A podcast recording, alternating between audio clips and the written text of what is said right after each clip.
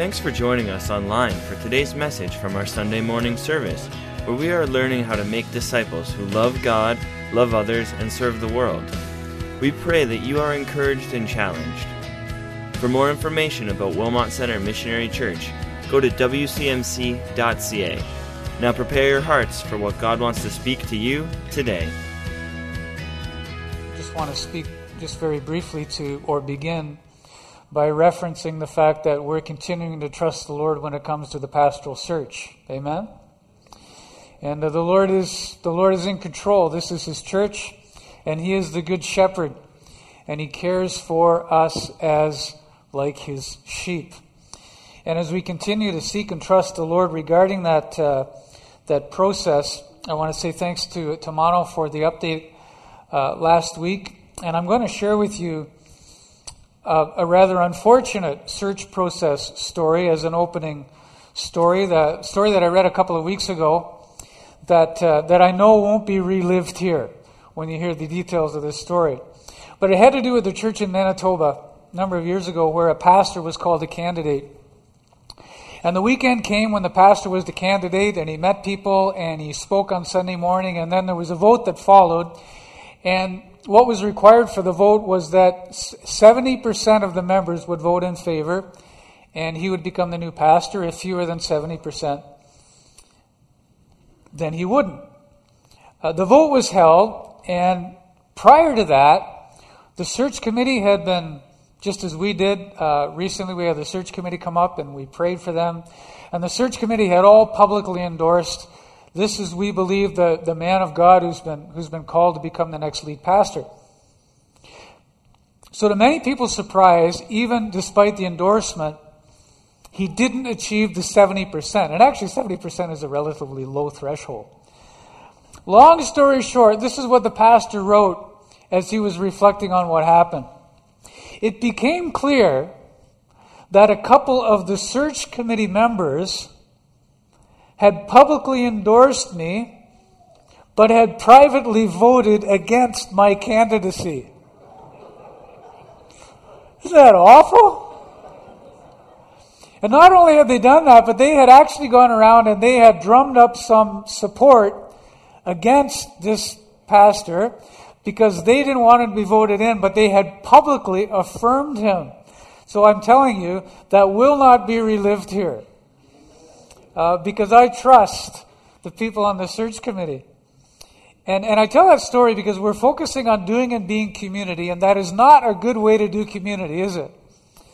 Uh, and as we consider significant one another phrases from the Bible, this morning we're going to come to respect one another and submit to one another. And that's why I start with that story, because that was an example of people not mutually submitting. I used the phrase about mutual submission together, which is how we link arms together and we move together by respecting one another in leadership.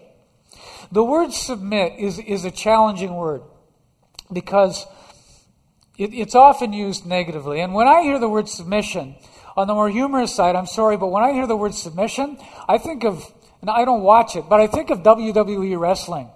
And I think of MMA fighting mixed martial arts, and I think of submission holds. But unfortunately, when I hear the word submit, I often think of abused power. And I often think of people taking verses like from Ephesians 5 and saying, You had better submit to me because God says, Submit to me, and you better do as I say. And I think of abused power and demands of compliance in relationships. When I think of that rogue search committee, it, it, that story illustrates an incredible breakdown in respecting or together submitting to an agreed upon decision. And we all experience times in leadership, or we all experience times as family. We all experience times in committees. We all experience times even as friends when a decision is made and it's maybe not the decision that we would have made to begin with. You ever have that experience? With a group of people, and together they make their mind up, and you voiced your opinion, and it, it's not the decision that they end up making. And an important part about humility in committee is the maturity to learn how to actually lend support even in those circumstances. The reality is, if those search committee members had been that determined that they were against the decision, what they really should have done is they should have stepped down. Because even in a committee, and I can think of circumstances and situations when, in an elders group, we had a decision to make about a direction to go with as a church. And I remember saying to the elders, this is really the way I, I, I believe, this is, a, I believe, the decision we ought to make. But all of the rest of the elders said, no, we believe this is the way we should go. So I could have dug my heels in and said, you know, I just want you to know, and I want you to make a record of the fact that I object to the decision that you're making. And I've seen that happen in meetings. But I really believe that unless I believe there's really some strong spiritual or ethical or moral reason against it, that if the whole group have said this is the way we walk in it, then I say, you know what? It's not what I would have said initially, but I will support the decision that you've made. And, and I will work with it, and I won't grumble about it on the side. Yeah, well, you know, I know we're going that way, but I just want you to know I said. Now, the reality is that a few months later, we reversed the decision. But I didn't say I told you so, because if anything, that was at least a test for me and a check for me that I would be humble and that I would submit to the other spiritual leaders of the church, and so that we would move together. What does it take to submit to each other, to live in community with respect for one another? Well, let me say that first, mutual respect begins with our submitting to Christ. Now, that might sound obvious, but let me frame it this way because it's, it's an important reminder for us to consider this. When I see another person, do I see him or her like Jesus does. What does that even mean? Do I see others the way that Jesus sees me? Is there a person at school maybe who needs the friendship of Jesus? Is there a neighbor, a student, a friend that the Holy Spirit is prompting you to spend some time with, to get to know, to care about? to invite maybe the life group, uh, to invite to youth. I, I realize the, the, youth have gone downstairs. Uh, to invite Sunday morning, to invite to some church related activity, or to invite simply into your home because you are the church. And that's the first exposure that many people are going to have to the church is to you and to me personally. Are there people that Jesus is inviting us to see differently than maybe we see them now because our first impression hasn't been so positive, or our second, or our third impression, even. My glasses uh, have what are called progressive lenses. And if you don't know what that means, it just, it just means I'm getting older. But, but progressive lenses mean that if you, if you look through the top third of the lenses, you, you use the top third to look for distance. You look through the middle third to look for mid range, and then you can figure out the last. You look through the bottom third in order to see what's close up. And when I think of that, if, if we look through the wrong part of the glasses to see something, it will not come into focus properly. And sometimes that's how we view people. We're looking at them through the wrong part of the lenses.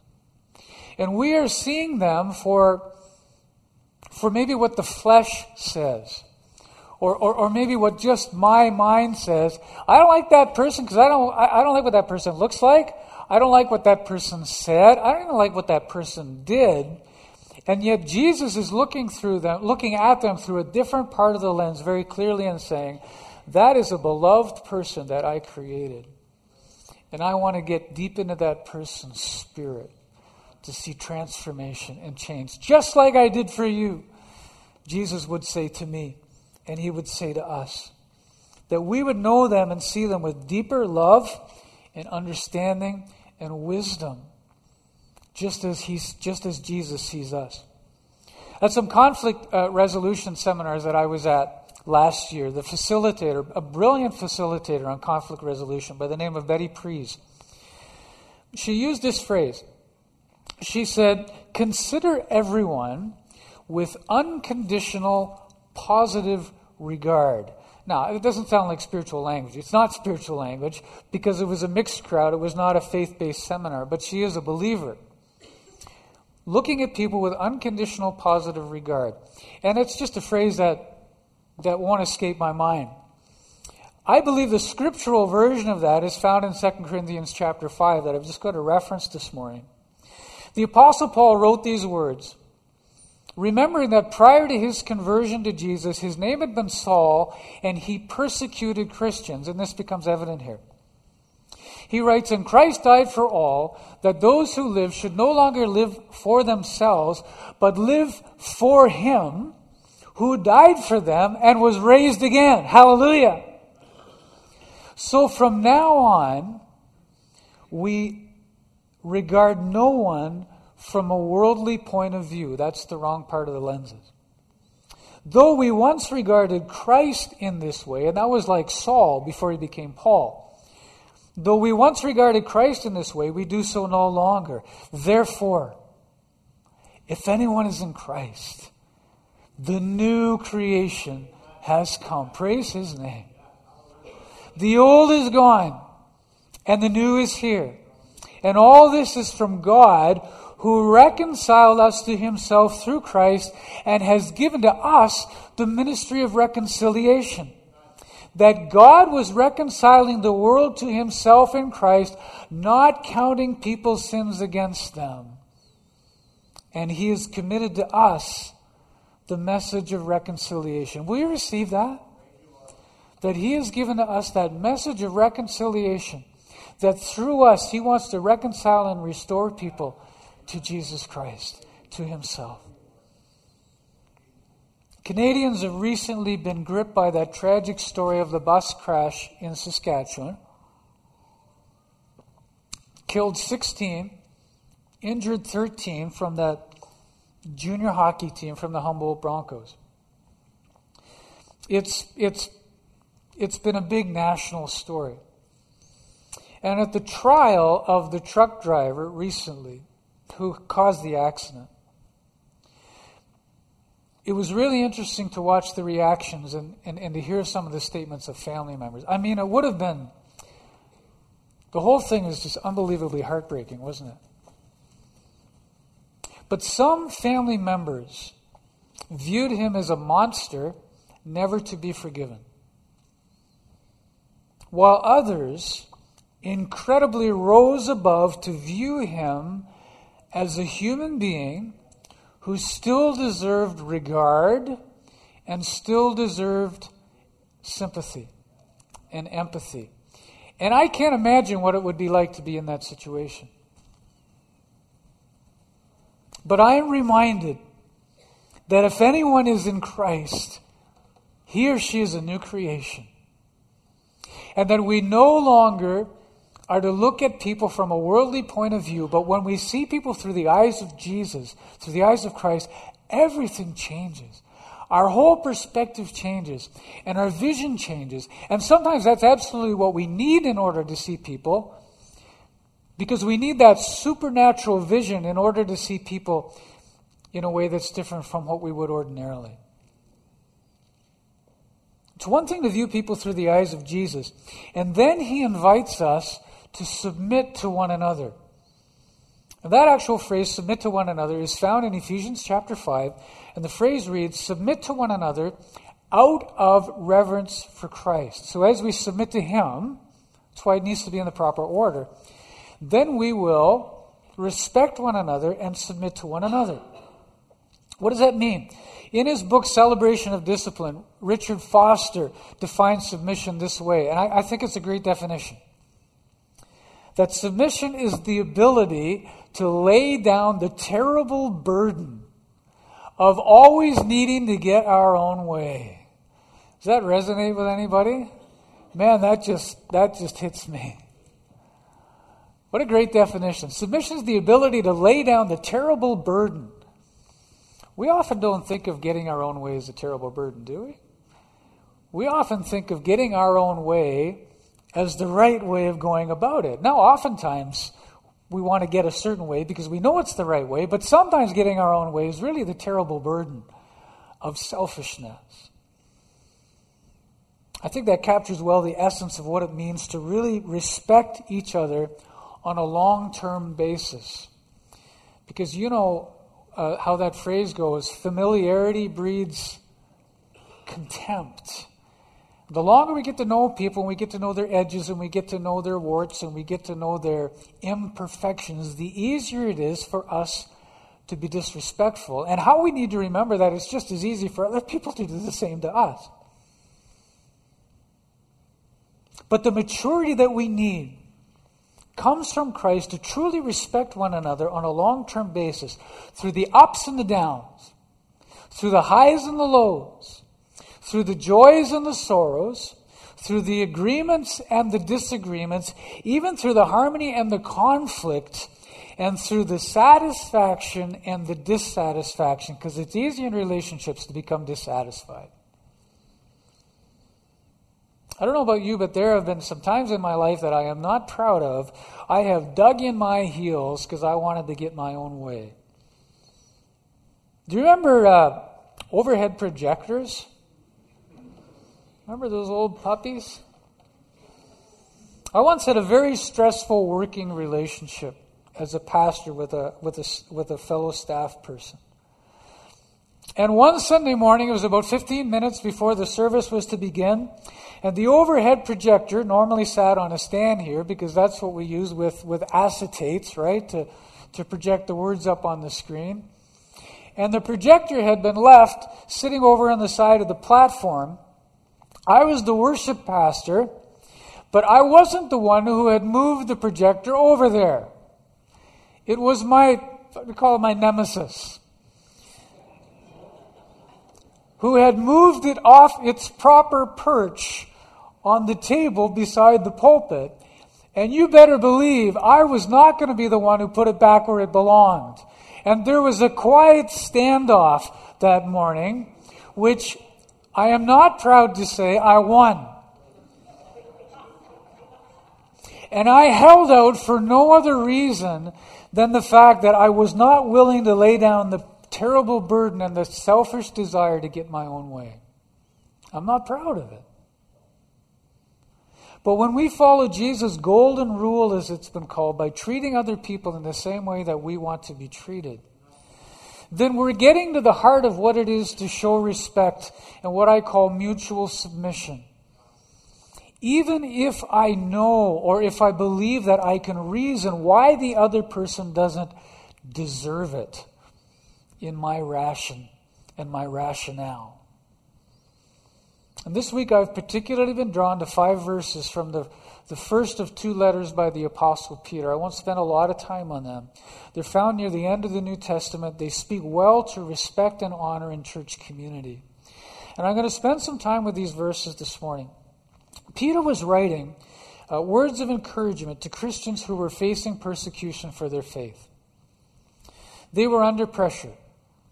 And you know that when people are under pressure, there's the temptation that grows to turn on each other, to lose patience, to shorten our tempers, to point fingers, and to forget that we are on the same team.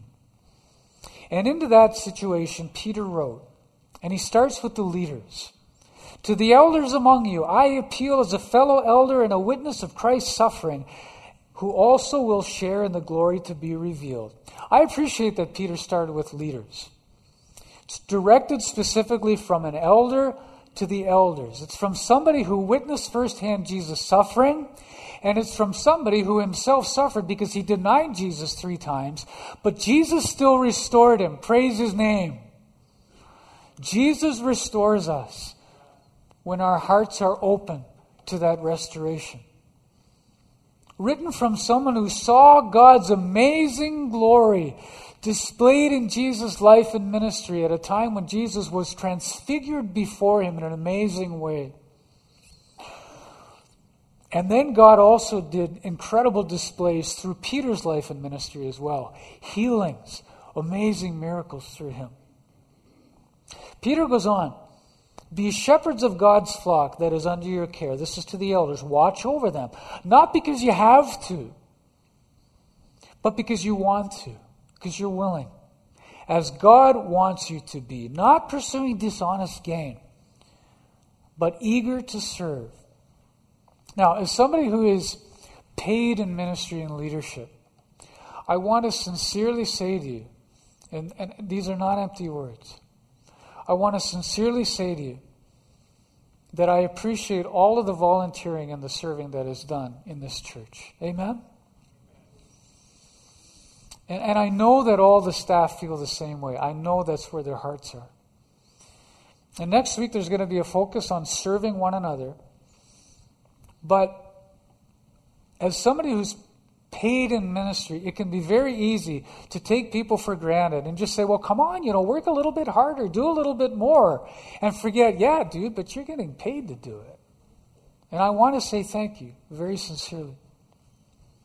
And with these verses in mind, let me also highlight my appreciation for the Elders Board and for everyone who's involved in leadership of various ministries in the church. I believe that you are all committed to being faithful to these verses. I believe the elders are committed to being faithful to these verses. And thank you for the time that we could spend recently praying for them uh, and for the staff as leaders of this church. Peter goes on, don't lord it over those who are entrusted to you, but be examples to the flock. And when the chief shepherd appears, you will receive the crown of glory that will never fade away. Please continue to pray for and encourage the leaders of WCMC and the leaders of all the various ministries of this church. Leadership requires a prayerful mix or a crucial mix of prayerfulness and decisiveness, of listening and deciphering, of caring and of acting, and above all, as we seek to be led by God's Spirit, that we lead by example. I don't ever want to be asking something of people that I would not also be willing to do. It's so important that we lead by example. Wherever you and I have leadership and influence, may we hold on to leadership and influence loosely. Amen? That it not become something that we believe that we have earned, but rather that we hold on loosely and we set an example passionately. When I was young, my father served on a church board, and that board, it was a huge board. I think there were nearly 20 people on it. Uh, please don't ever do that. Uh, the board had factions, it had power struggles, it had conflict.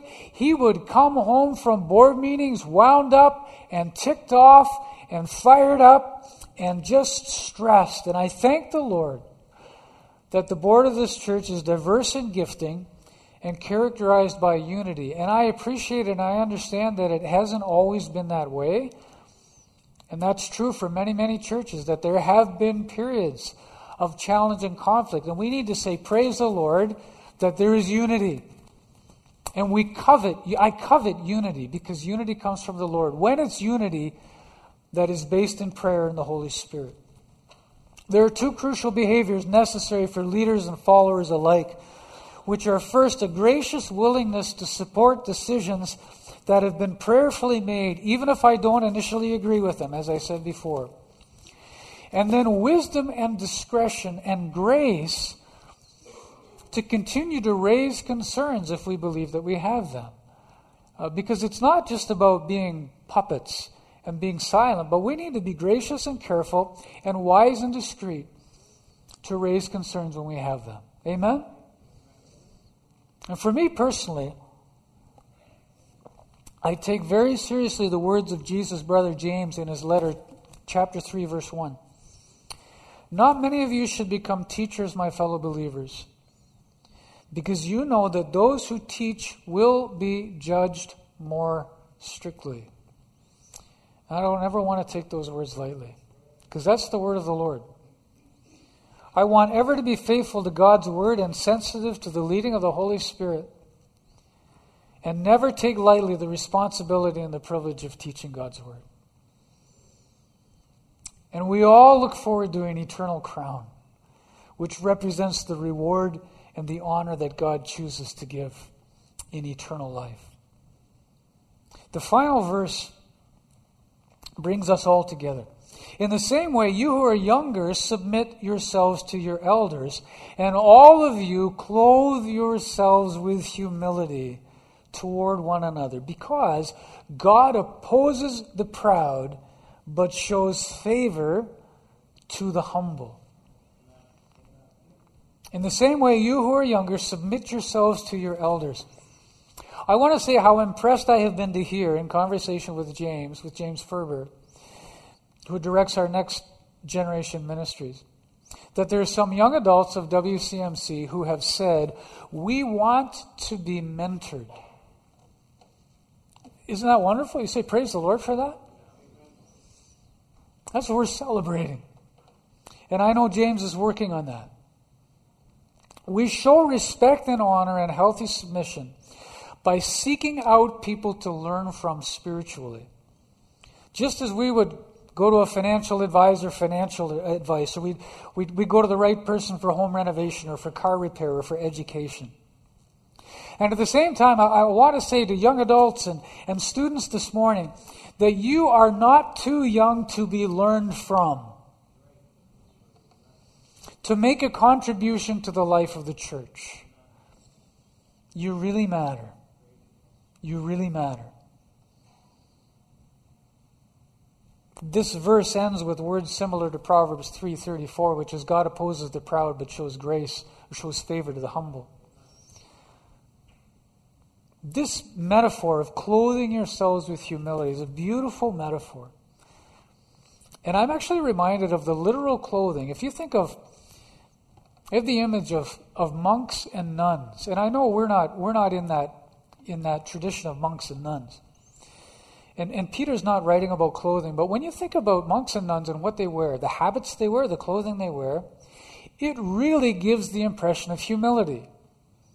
Because there's nothing fashionable about what they're wearing.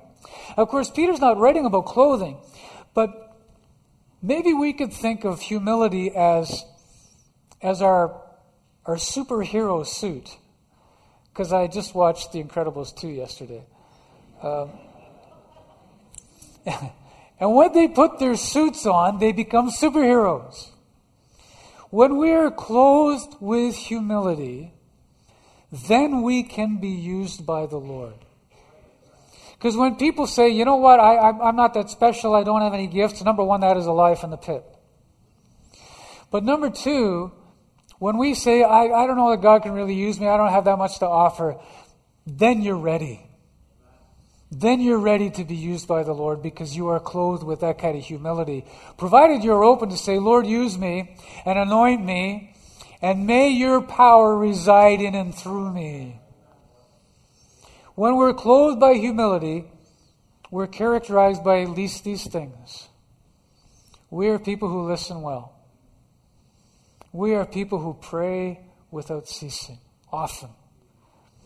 We are people who will talk to one another and not about one another when we have things that we need to deal with one another. I mean, we talk about people all the time.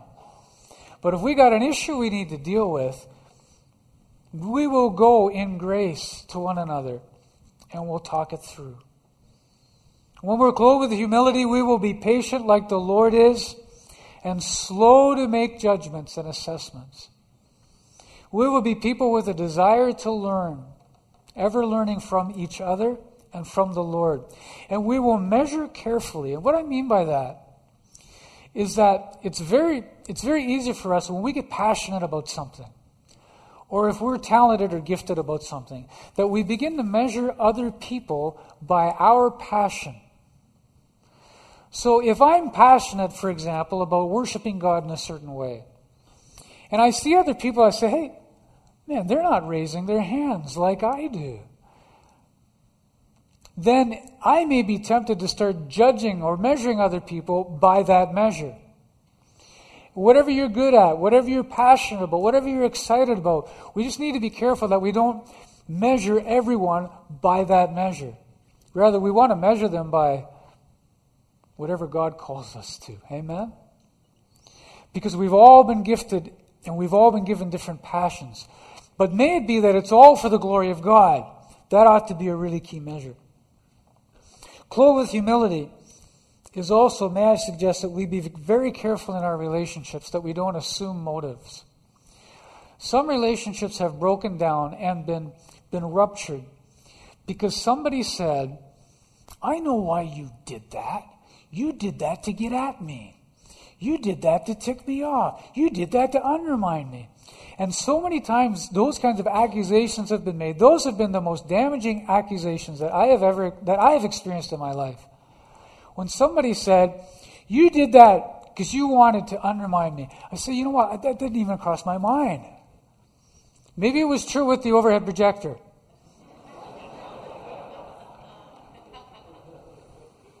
But we need to be very careful not to assume motive.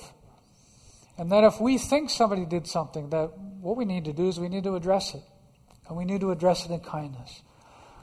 And then when we're clothed with humility, we will treat others as we desire to be treated. Amen? This looks a lot like the fruit of the Spirit. It's not all the fruit of the Spirit, but it looks a lot like the fruit of the Spirit. And at the heart of community under God will be life characterized by the example of Jesus and the activity of the Spirit. And as the musicians come this morning, as we come to sing together, will you consider what is God saying to you about respecting and submitting to the Lord? And when I give this message, it's not at all to say, I'm the pastor, I'm a leader, and so you should submit. No, not at all. And I think you hear that. But rather, this is about respecting one another in order that we can link arms together and move forward under God so that His kingdom will come and continue to come. His will will be done on earth as it is in heaven.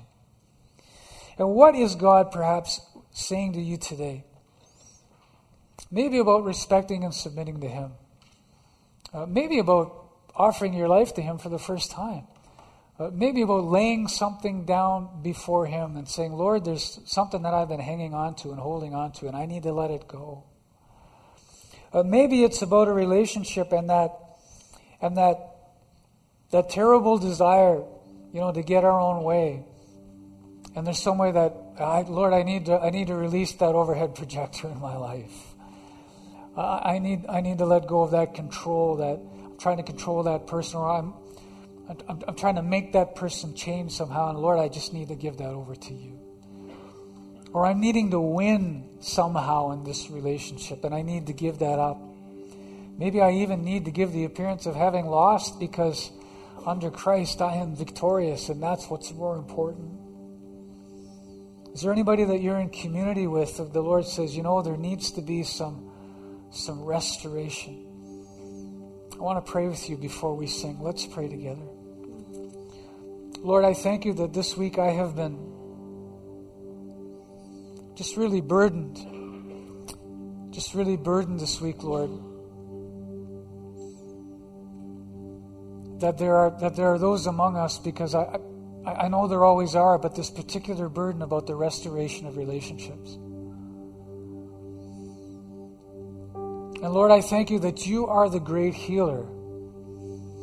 You can heal the body, you can heal the mind, you can heal the spirit, you can heal relationships.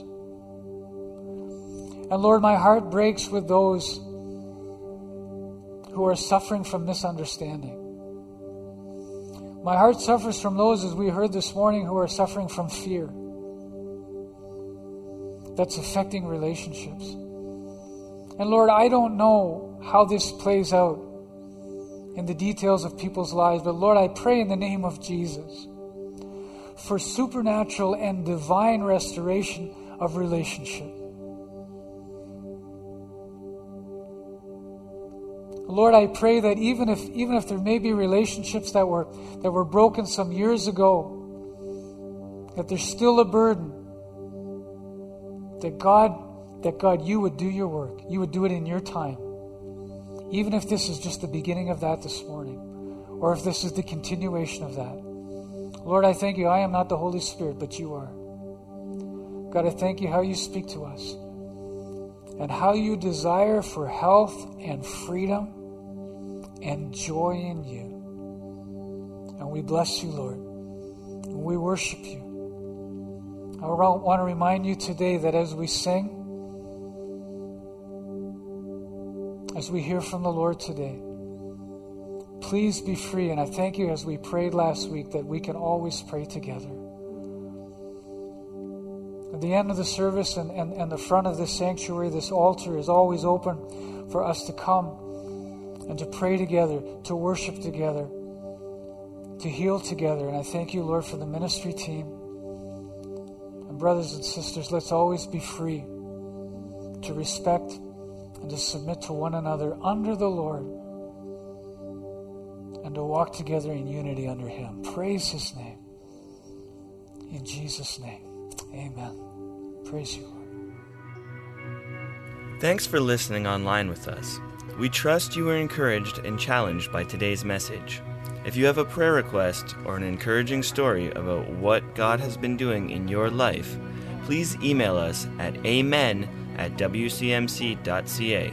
God bless.